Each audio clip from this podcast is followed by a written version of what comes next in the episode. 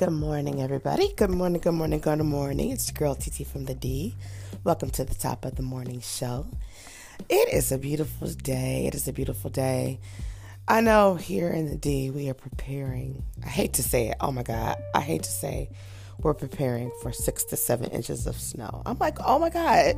The last couple of Fridays we've either had a snowstorm or an ice storm. It's crazy when you think about it. We're in the month of March, and we know the weather can get kind of crazy and hectic at this time, but it's amazing how one minute it's 40 degrees, then the next minute it's 10 degrees. One minute is sunny, the next minute it is throwing down outside, bowling with snowballs in the air. I'm like, what is really going on here? But you never know. You got to prepare yourself daily to encounter whatever awaits us, right? We never know what tomorrow may bring. We can speculate, we can assume all these things, but for children in most areas, in the metro area at least, they are excited because they got that call yesterday. And you know, you have to make that call. You can't wait till the 19th hour. They got that call that said, hey, we have a snow day tomorrow. So most people were like, woo, yes, yes. And then my friends that's still in education, they're like, yes, honey, we have a snow day tomorrow. I'm like, that's what's up. So let me remind you, you have tuned into the morning show, the top of the morning show. You can catch us each and every morning from 6 a.m. to 7 a.m. streaming on Anchor.fm, Spotify, Amazon Music, Google Podcasts, I believe Apple Podcasts, Breakers, iHeartRadio. Now, today, chosen topic, we're going to talk about trusting the process. Yeah, trusting the process. This is a popular topic simply because in life, we go through some things, right? No matter if it's in your family, if it's at your job, if it's at your school, if it's with your friendship circle, you're going to go through some things. And you have to learn to trust the process. Now, for people like myself, while we're learning to trust the process, we have to also learn to pray. Pray and wait. What? What they say, hurry up and pray and wait. Hurry up and wait, right? You that's just for people like myself that believe like listen i'm gonna go ahead and take this to the throne and we gotta learn to drop it off. But see sometimes people drop it off and when they leave they pick it back up and they go. You're not really taking it to the throne and dropping it off. You're taking it to the throne. It's almost like taking a child with you somewhere and sometimes I know kids can get on your last nerve, right? Like you like, I don't have any more nerves. But you're not gonna leave that child there. You you're not gonna drop that child off. In your mind, you go like, oh, I should just leave you here or whatever, right? But you know you're not gonna do that. Most most parents ain't gonna do that. So when you think about the things we take to the altar that we want to drop off, we gotta learn to park. Get out, lay that thing down, get back in our car, and proceed to leave. But it's funny if you think about it. It's almost like we trust ourselves more than we trust God. And you might say, "What do you mean, TT?" Well, because sometimes you know, you I to people say things like metaphors and cliches and things like that. But I remember growing up, and people they're sitting there and it's kind of like, okay, um, I think God might need my help. So I'm going to go on and I'm going to talk about what I need to do and what I wish would get done, but uh, I'm, I'm just going to wait. And it's like, you waiting on what? Because when you waiting on God, that's one thing. You're, you're trusting. You also, not only are you trusting the process, you're stepping out on faith. You're walking out, out on faith. And you know, they say you walk by sight. No, walk by faith. I'm sorry. You walk by faith, not by sight. Imagine a person who is fully blind or legally blind. Every day when they walk, unassisted or assisted, they're walking by faith. They're trusting for those that walk the same path every day. You know, they've counted. It's 20 steps to my corner, hypothetically.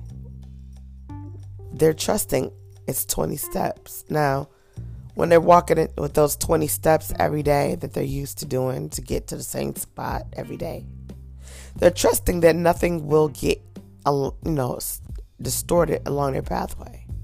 That there won't be an animal that they can't see, right?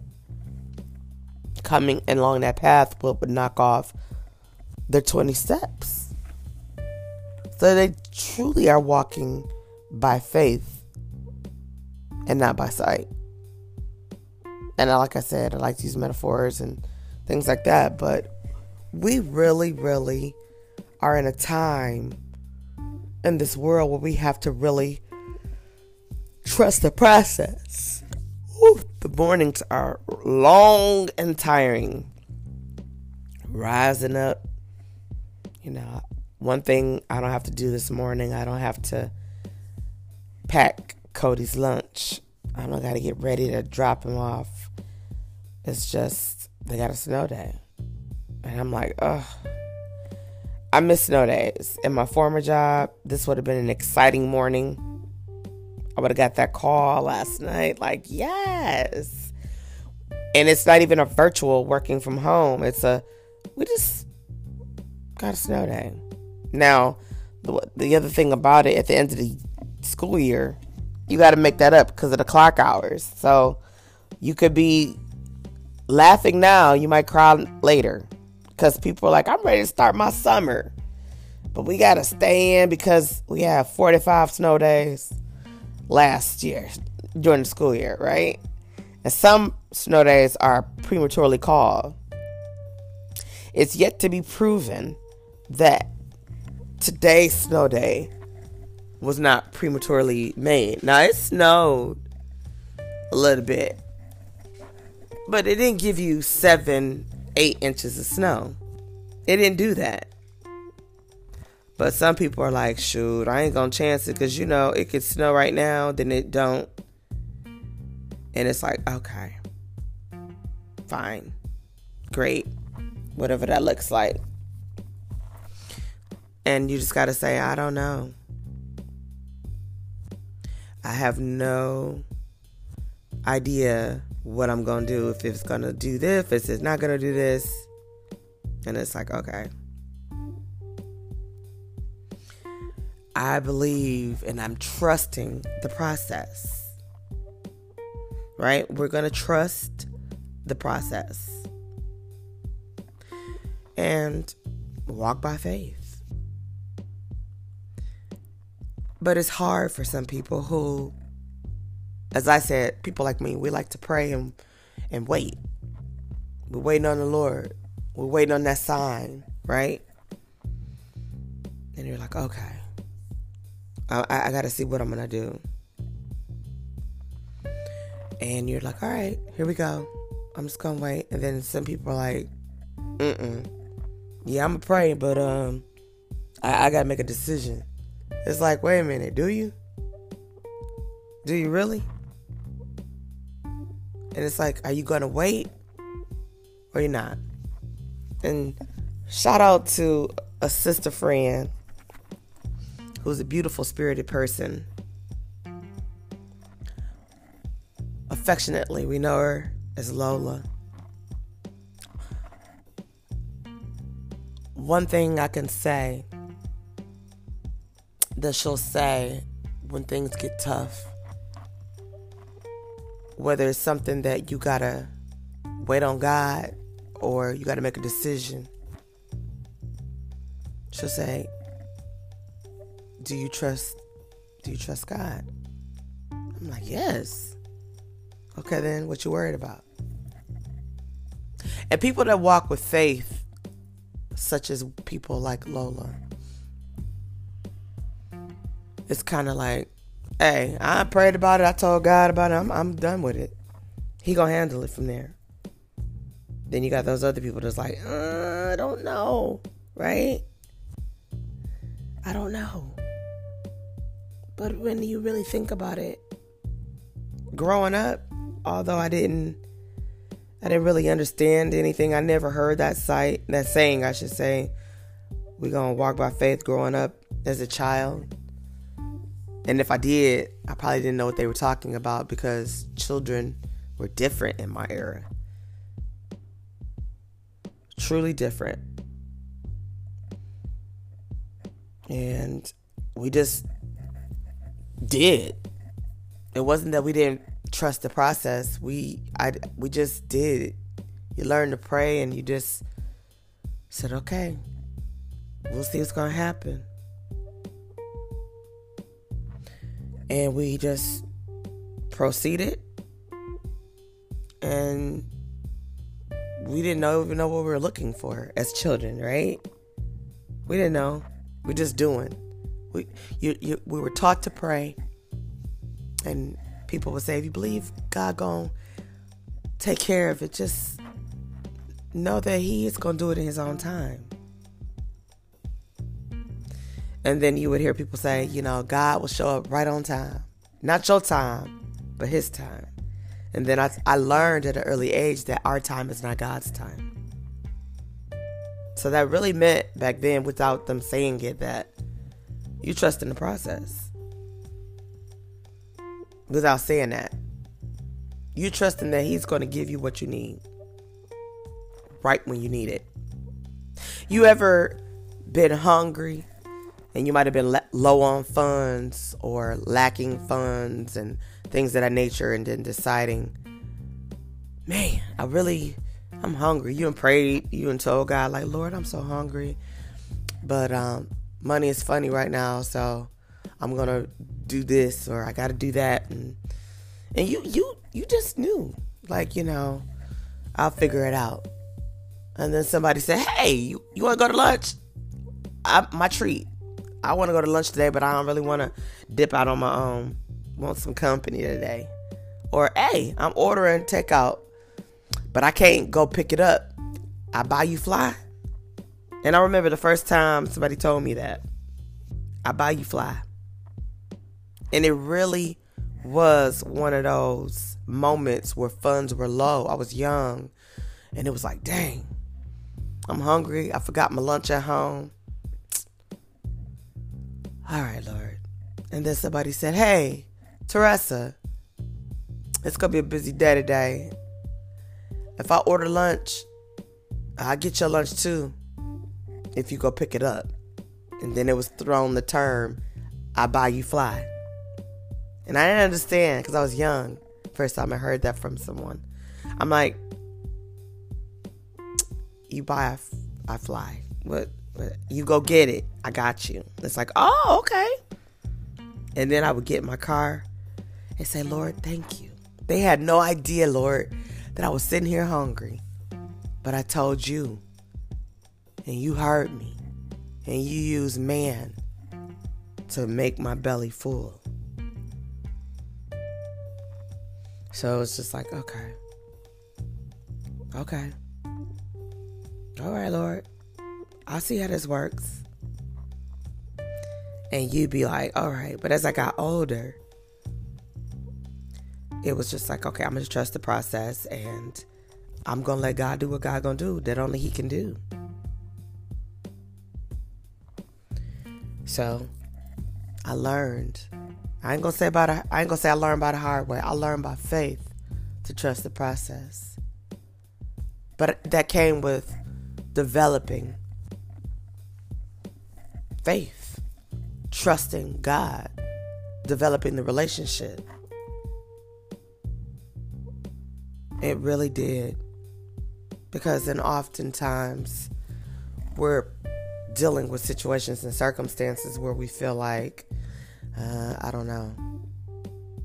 I, I really don't know.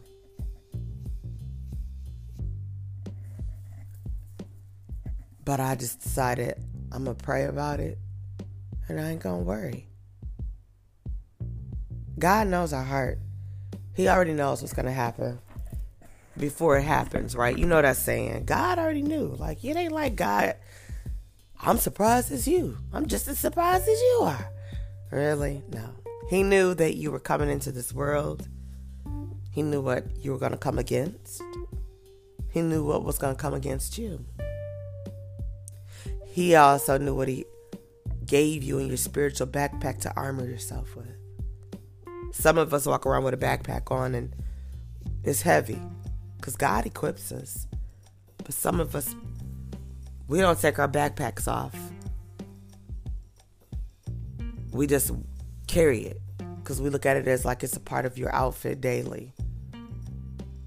But we have tools in our backpacks, spiritual tools to deal with worldly situations. And we have to learn to use them. One of my biggest tools in my backpack is my prayer, my ability to pray. And understand that what's to happen is to happen regardless. I think one of the most difficult times that I can recall was stepping out on faith and trusting God to do what only God could do in the season when my father was in that last season of life. I think that was one of the toughest times that I can recall that I had to step out on faith. And shout out to my cousin Bobby Inez, one of my first cousins. Love her son my cousin, my second cousin, he my second cousin, Todd, but my cousin Bobby Inez was very instrumental in that season of my father's last stages of life here on earth. And I remember when my father entered hospice.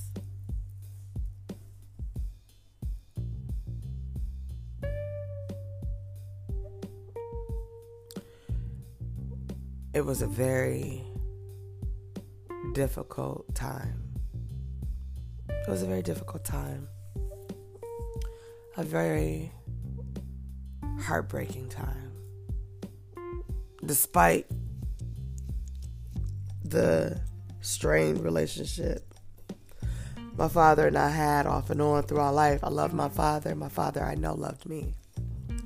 But there were a lot of missing pieces that I didn't discover was missing until I became a full blown adult. Some things, some pieces of the puzzle broke my heart because I wasn't aware that they even set looking like that in my life. I didn't know. I just knew some things didn't quite fit right. But I didn't know until life let me learn about it. But I can take solace and I can say in my heart and out loud and transparently 100% that my father and I made peace. And I know for a fact we did. Prior to my father entering hospice, and I'll go back to where my cousin Bobby Inez was very instrumental. I remember visiting my father one day after work at the hospital, which was probably days before he entered hospice. And my father was just looking at me. He was laying on his side with his hands under his head. You know how you lay on your side, your hands under your head, comfortable. And he was just looking at me. I was watching TV and talking with him, but he was quiet, and I realized he was looking at me. I said, Daddy, what you looking at? Why are you looking at me like that? He said, Oh, baby, nothing. He said, I'm just thinking. I said, What you thinking? He said, I'm thinking how, after all we have been through, we still have love.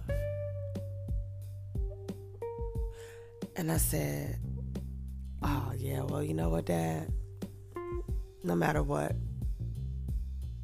I know that you were the best father you knew how to be to me and my sister Victoria. You were the best father you knew how to be. There's no blueprint for it. And my grandfather his father was a different kind of person. So, my dad was dad. No matter what. Did I used to wish he was a different kind of dad? Yeah, there were seasons in my life where I, I wish my dad was a different dad. I wish my dad was that dad that picked me up from school, dropped me off to school, you know, um, came to activities, events. Growing up, my dad never seen me graduate from no level of school elementary, middle school, hell, high school. Didn't even come see me graduate from college.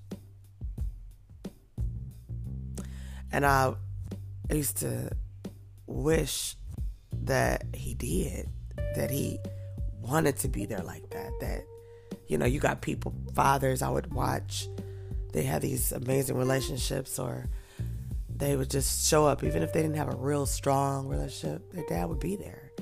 And I'd look out and wonder, like, you know, my dad would always know, and my dad would say, if I can, if I can make it from work, you know, my dad was a cab driver most of my life. And so my dad, that's one of those, if you don't work, you don't eat, right?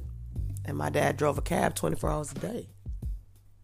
There was no Uber and Lyfts and car services like that, right? There were cabs.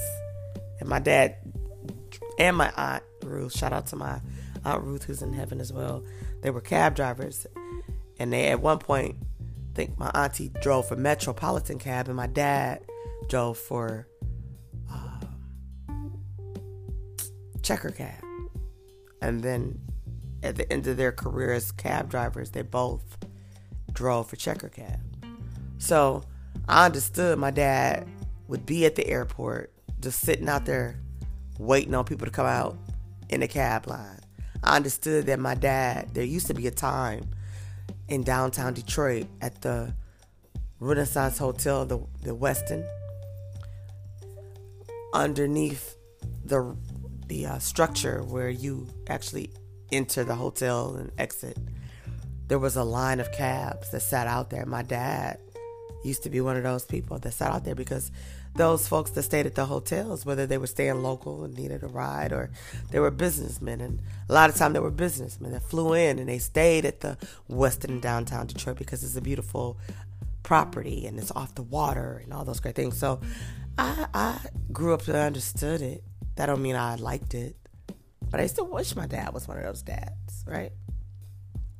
And at a season in my life when I was a young girl before my sister was born, my dad would take me to the movies on Saturdays and make jokes like, you you be like, oh dad, can you take me to the movies? And he's like, can I make time and take you and prop you up on my coat and you be sitting in the theater. I bought you your popcorn and your drink and I'll look over and you sleep.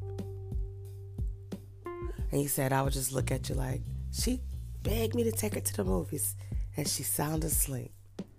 And I could say, as much as I wanted to be a daddy's girl, I used to I thought I was a daddy's girl, right? I thought I was daddy's girl. So, as I got older, our relationship became different. The time wasn't provided for me for my father because he was busy, busier than usual. Well, my dad missed out on a lot. And I just looked at it because it was like a norm. Like, you know what? Well, I know my dad would be here if he could. At least I thought that, right? I thought that, like, well, he'd be here if he could be here, but I, I understand he can't be here, right?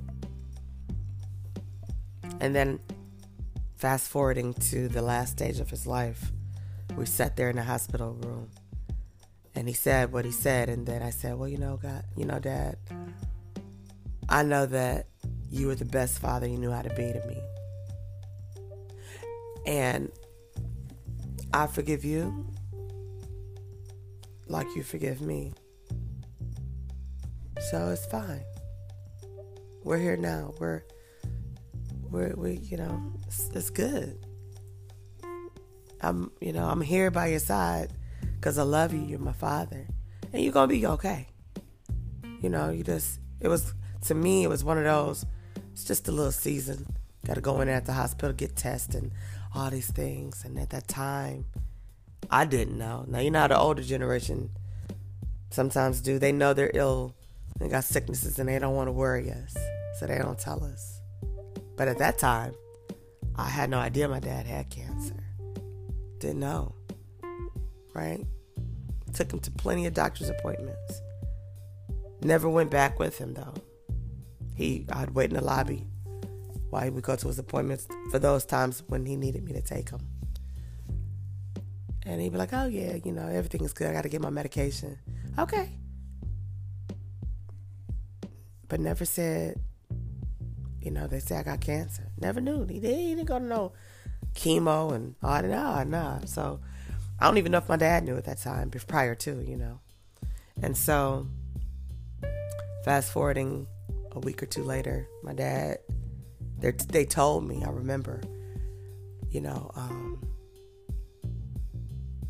we need to, your dad, we discovered after we ran tests and things that your father has stage four of cancer.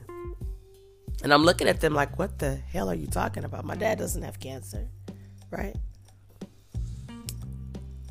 And they said, you know, um, there's really nothing at his age, his health, there's really nothing we could really do for him except make him comfortable. And I learned for sure at that season of my dad's life when the hospital talk about we just gonna make him comfortable, that means they gave up on you. They gave up on your life for you. There's nothing else we can do except make you comfortable. Now, let me tell you, after my father, I, I realized that for 100%. There's nothing else mankind could do. As far as doctors and nurses can, are concerned. But that's when you activate your faith. You tap into your faith world. You tap into your prayer circle. You tarry and you worry, but you tarry and you pray. And then you reach out to prayer warriors who you trust will pray because they're going to pray for you and they're going to pray with you. You trust in the process. And when they said that, they said, We're going to move your dad down to hospice.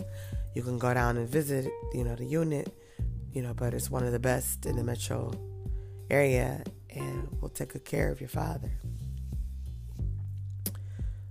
Now I wasn't in the room with my dad. They caught me in the hall to tell me this, and uh, I didn't. I didn't really know how to process that because I did understand that nine times out of ten, when you go into hospice, you're not coming back. Now, there's a rare case. My pastor, shout out to Pastor Harvey Carey. That's what they told him. There's nothing else we could do. They sent him to hospice, and as he would say, to die. But his wife Shout out to First Lady Nancy. That ain't what we doing. We gonna pray and he's not gonna die. My husband's not gonna die. She had faith. She knew who God was. She had a relationship with him. And my pastor was one of those people that left hospice. Not only did he leave hospice and he was in a season where he couldn't walk and very weak, he came out stronger. And he's living his life right now for God. But my dad, I went in and told him, I said, Dad, you know they're gonna move you downstairs and you're gonna have your own room. And um, they're gonna make you comfortable. And, you know, it was late that night. I said, and after work tomorrow, I'll be up here to visit you. You know, my dad loved the ladies, right? I said, now, don't be in here flirting with these women, giving them a hard time. He said, oh, baby, I ain't gonna give them no hard time. And he told me, he said, hey, uh, his phone wrong. Hand me my phone. And it was my cousin Bobby Inez. He was talking to her. And then he said, baby, I love you too. Because my dad was one of them people. He loved his family, you know, no matter what. Through the good, through the bad, through the dark, through the light. He loved his family. And so he said, I love you too. So my cousin must have said she loved him, you know. And they did that on my dad's side, you know. Took his phone, hung it up. I said, okay, dad, I love you. I'm going to see you tomorrow. He's okay, baby. He said, I'm sitting here watching my TV. He laid there, crossed his legs, you know, how you cross your feet. had his hands behind his head, was watching TV. And I walked out like, okay. And I thought, like, dang. All right, Lord. We're going to see how this looks. Right? Went home, prayed, went to bed, got up, went to work. You know, was looking forward to seeing how things looked in hospice for my dad. It was in the same hospital where he was, so it was just a couple of floors down on the hospital side, and um, or I should say a couple of floors up. When I was walking in, there was uh, a nurse, and I was like, uh, I was at the nurse station, and I was like, you know, I'm trying to find out what room my father is in. My father's, you know, Kenneth Baker. And she said, we were just getting ready to call you. And I was like, why? What's going on? And they said, you know, when we moved him down last night, he had a rough night. And so we made him comfortable and he just been resting. So when I went back there, my dad was asleep. I'm like, hmm, I'm talking to him, you know, praying, talking to him. And stayed for a while. I, thought, well, he'll wake up and we'll talk. And um, he didn't wake up. He was still sleeping, though. So, inform my family, my sister, dad is in hospice, you know. He's doing okay. He's resting. He's tired. But the next couple days, I would go up. He wasn't coming out of that sleep. And he was, you know, on a oxygen machine that was helping him breathe. And so I realized that, you know, that machine was really keeping him here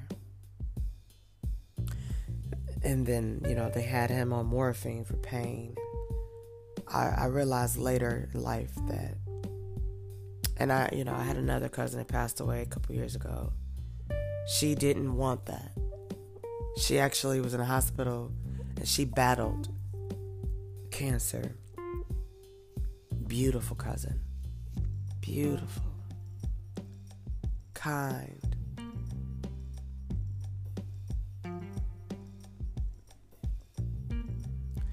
and her and I, I think it was the last two years of her life, we kind of created our own relationship from a simple phone call. She shared with me that she was not well going through testing, trying to narrow it down what's going on and and I shared with her that I was at that time recently diagnosed with lupus and was in denial. I was in denial with lupus, but I said, that's what they say. And I still say that to this day. I'm not in denial, but I said, they say I got lupus, right? I called it the ill girl, you know. And so she said, cuz no matter what's going on in our family, you know, I don't get into all of that. I love you and you, my cousin. So people are gonna be people. You just gotta love people where they at. I never heard this cousin ever cuss. I never heard her get angry. I never saw her. I never saw her treat anybody different despite what could have been said, what could have been going on. When I saw her in person, she was always the same cousin loving and kind, gentle spirited, beautiful inside, beautiful outside. She had the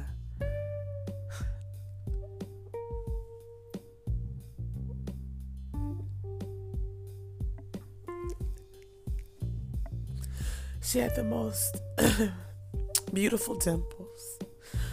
They were deep, beautiful temples, beautiful brown eyes. And so we had agreed that we would just check in. We'd check in on each other. If we didn't hear from each other, just just check in, you know. And we did that. That's something we did. And so when she was in her last her last stage of life and she was in the hospital and I got wind of it from my cousin Bobby Hernandez. Despite some family dysfunctional issues that I was experiencing with some of my family, my cousin Bobby Hernandez said, Listen, no matter what, we family. People gonna be people. But this is your cousin. And tomorrow's not promised, baby you go and see about her. Because you have your own relationship with her. You go and see her. So I said, okay. I prayed on it. Because I didn't want to. I didn't want to encounter no riffraff and negative energy and vibes, and I didn't want to bring it in my presence. I didn't want it to upset anybody, and I didn't want anybody's presence to upset mine. But I said, it's not about me. It's not about people. It's about my cousin, this particular cousin. So I picked up my cousin Bobby Inez. She said we could ride together. I love my cousin Bobby Inez. Very loving, kind, too. Beautiful spirit. Beautiful inside and out. So I picked her up, we talked, we laughed, we, you know, kicked it. And so drove down, got there. And uh, when I walked in, she prepared me. She said she lost a lot of weight, sweetheart. And uh, she said, but she's still your cousin. And I'm like, okay, you know, she, she tried to prepare me. And when I walked in, yeah, my cousin had lost a lot of weight. And so it was just like, okay, she was talking and making jokes that our cousin Todd was making jokes. And, you know, my cousin Todd is hilarious and funny. And uh, also a cousin that's unbiased, loving. He a big cousin to me, but just always been that cousin that's no matter what people gonna say and do, we family, right? Just love him. He's he's just one of those cousins like that. So she was telling us about when he came up to visit her and the jokes and then her jokes and she laughing through it all. And then I, she got to a point where she was, you know, and you could tell she was in pain. And so the nurse came in, and uh, one of my other cousins was like, you know, is there anything you could give her? She seems to be in a lot of pain. And that nurse said, she probably is in pain. She said, because she wouldn't allow us to give her anything. And we looked at her and she said, But I understand why. She said, I'm going to tell you what I understand.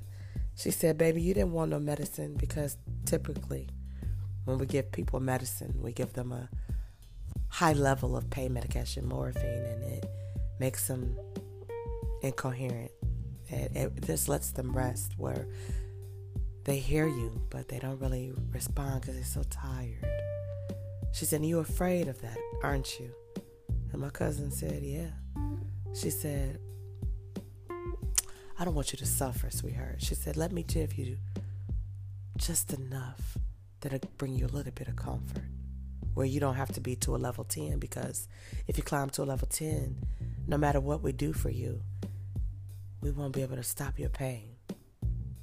So my cousin agreed and she brought her in the medicine and she was cool. I I got the chance to move out of my chair where I was sitting and sit with her and hold her hand and rub her hair. And she said, I smell your perfume. I said, Is it too much? You know, I'm like, Oh, shoot. She said, No, I like it. I was like, Oh, okay. And I was sitting there while she was talking and laughing. And all my cousins were all laughing and talking, putting our own differences to the side or don't even know why the differences are there, but we put them to the side and loved on our cousin, which was my cousin, you know. Um, and I was quietly crying because I didn't know how much time my cousin had left. I knew she was concerned. She had two children. And um, it was very difficult. You know, she said, uh, I know that they'll be taken care of. You know, she said, but I worry about my oldest. You know, I know my youngest will be okay. And she said he, you know, he came up here and he's been drawing artwork and she had one of his pieces on the wall and and I thought about her children. And I I knew that I didn't know when, but I knew that she wasn't going to be leaving that hospice center. You know, like I knew back then, a couple years ago, that my father wasn't going to be leaving his hospice center. And I brought both stories up to say, trust in the process.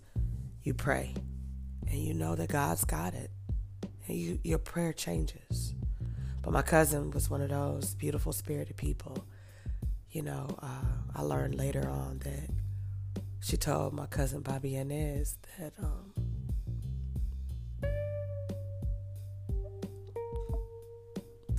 that she was gonna get her wings. She knew it. And I knew definitely because I'm a believer that we leave this life and go to heaven or hell. That's my personal belief. I knew in my heart that that particular cousin was going definitely to heaven. I know that's where she is. So, said that, shared that. Trust in the process, right? Said that. Okay, that was couple years ago. My father had passed a couple years prior to her. And um, I was going through the praying, you know, and of course you trust in the process, but it's difficult. And if you've ever been in that position where your parent, father or mother, your spouse, husband or wife, your child, son or daughter are in that last season in their life, you pray. All you can do is pray. And so my cousin Bobby Inez said, Baby, I want to talk to you. I said, Okay. She said, Let's step on the other side into the family room. I said, Okay. She said, I know this is difficult. Watching your dad, my uncle, lay there. It's difficult for me. Because we know that's not Uncle Mason. We know you know that's not your dad. She said, But baby, while we praying, and that's what we're gonna continue to do. She said, I need you to change your prayer. I said, I don't understand. She said, Let me tell you. So she shared the story about her father. Now, I never got to meet my cousin's father because when I was born, now this is my first cousin, so my cousin Bobby Inez older. She said she had to go through some things where her father had to go through some things, and it was told to her that she had to change her prayer because she was praying, like you know, uh, you know, we need my father, and you know, she said my father and my mother had a beautiful relationship, and you know, they, they just, you know, our dad was like everything, and she mm. said she was praying while his, her dad was in the hospital, her mother going back and forth to the hospital, and one of her relatives, I can't remember if it was an aunt or if it was a, a cousin, I can't remember who she said told her that, baby, you got to change your prayer. And they explained to her, you got to trust God because God is in control. And she went on to talk about that. And she said, so when you pray to God for your father, I need you to just let him know that you are okay. And you just want his will to be done and you request that he doesn't suffer that he's in peace and that he is comforted and so I was like, okay. As I'm crying, as she's talking to me, and she starts to pray with me, holding my hands and praying with me in, in that family room. And so I went on, you know, the days following, and I had to change my prayer. And I, I felt at first like, well, I'm giving up on my dad if I just say, let your will be done have your way. Bring him comfort, bring him peace. See, I knew my father was, even though he was on pain medication sometimes, even though he was asleep, he would moan in what seemed to be agony. And that broke my heart at that season of his life because as much as I wanted my dad to stay, he wasn't he wasn't staying in his best self. His quality of life was at zero. And the machines was helping him stay. And so my faith changed, my prayer changed. I trusted the process. And in life, ladies and gentlemen, boys and girls, we come to a point, and now, and this wasn't a sad episode today. This is my truth, and we all gonna go down this road, no matter who you are. I promise you, whether it's your with your parent, with your sibling, with your relative, or with a friend, if you love on them and you outlive them, you will end up having to change your prayer while you're praying for their strength and them to get better and when you realize if when that time comes because we all have an exit date no one's going to live forever. We are going to leave this life. I pray that we all leave in peace and that it's not violently that it's natural that we we're, we're, we're not in pain and suffering. And if we are that is limited. And god will bring us comfort. The angels assigned to us will bring us comfort and joy as we get ready to make that transition. But when you are in that stage, and some of you may be in it right now, you might have just had to go through laying a loved one, a friend to rest. And it's been difficult. I just want to encourage you to trust the process. If you are at a job and you're at a crossroad where you're unhappy and things are not right, pray. Because God hears you, He sees it, He knows and trust your process. If you're dealing with a difficult relationship and it's one of those you know you need to leave, but you you don't quite know how to leave it, it's difficult. Pray and trust the process. If you're going through something right now with your child or children, with relatives or friends, your neighbor, heck, right? Pray and trust the process. I promise you, He will not let you down. It's already written what is going to happen in our book of life every day. We just don't know. We are sometimes shocked. We are sometimes like, oh my God, right? Everything happens in divine order. Everything. Not some things but everything. And if you don't know what everything means, Google it. Look in your dictionary. You'll learn. But you got to learn to trust the process, ladies and gentlemen. Whatever it is, whether you, I don't know what your faith walk is, if you are a praying person, increase your faith by increasing your prayer. Some people say, I don't know how to pray my husband and I, we talk about that quite often. We come from a church of praying people. Our Father in heaven has charged us with a man of God who is just a man, as he would tell you. He's not holier than thou. He's not perfect. He don't claim to know it all. He just walk by faith every day. But he knows that he is accountable for our growth. And although I haven't been in my church in the physical form in quite a minute, I tap in virtually because when we were entering and really going through the beginning of the pandemic, y'all know we were virtual and a lot of things, and I've gotten so comfortable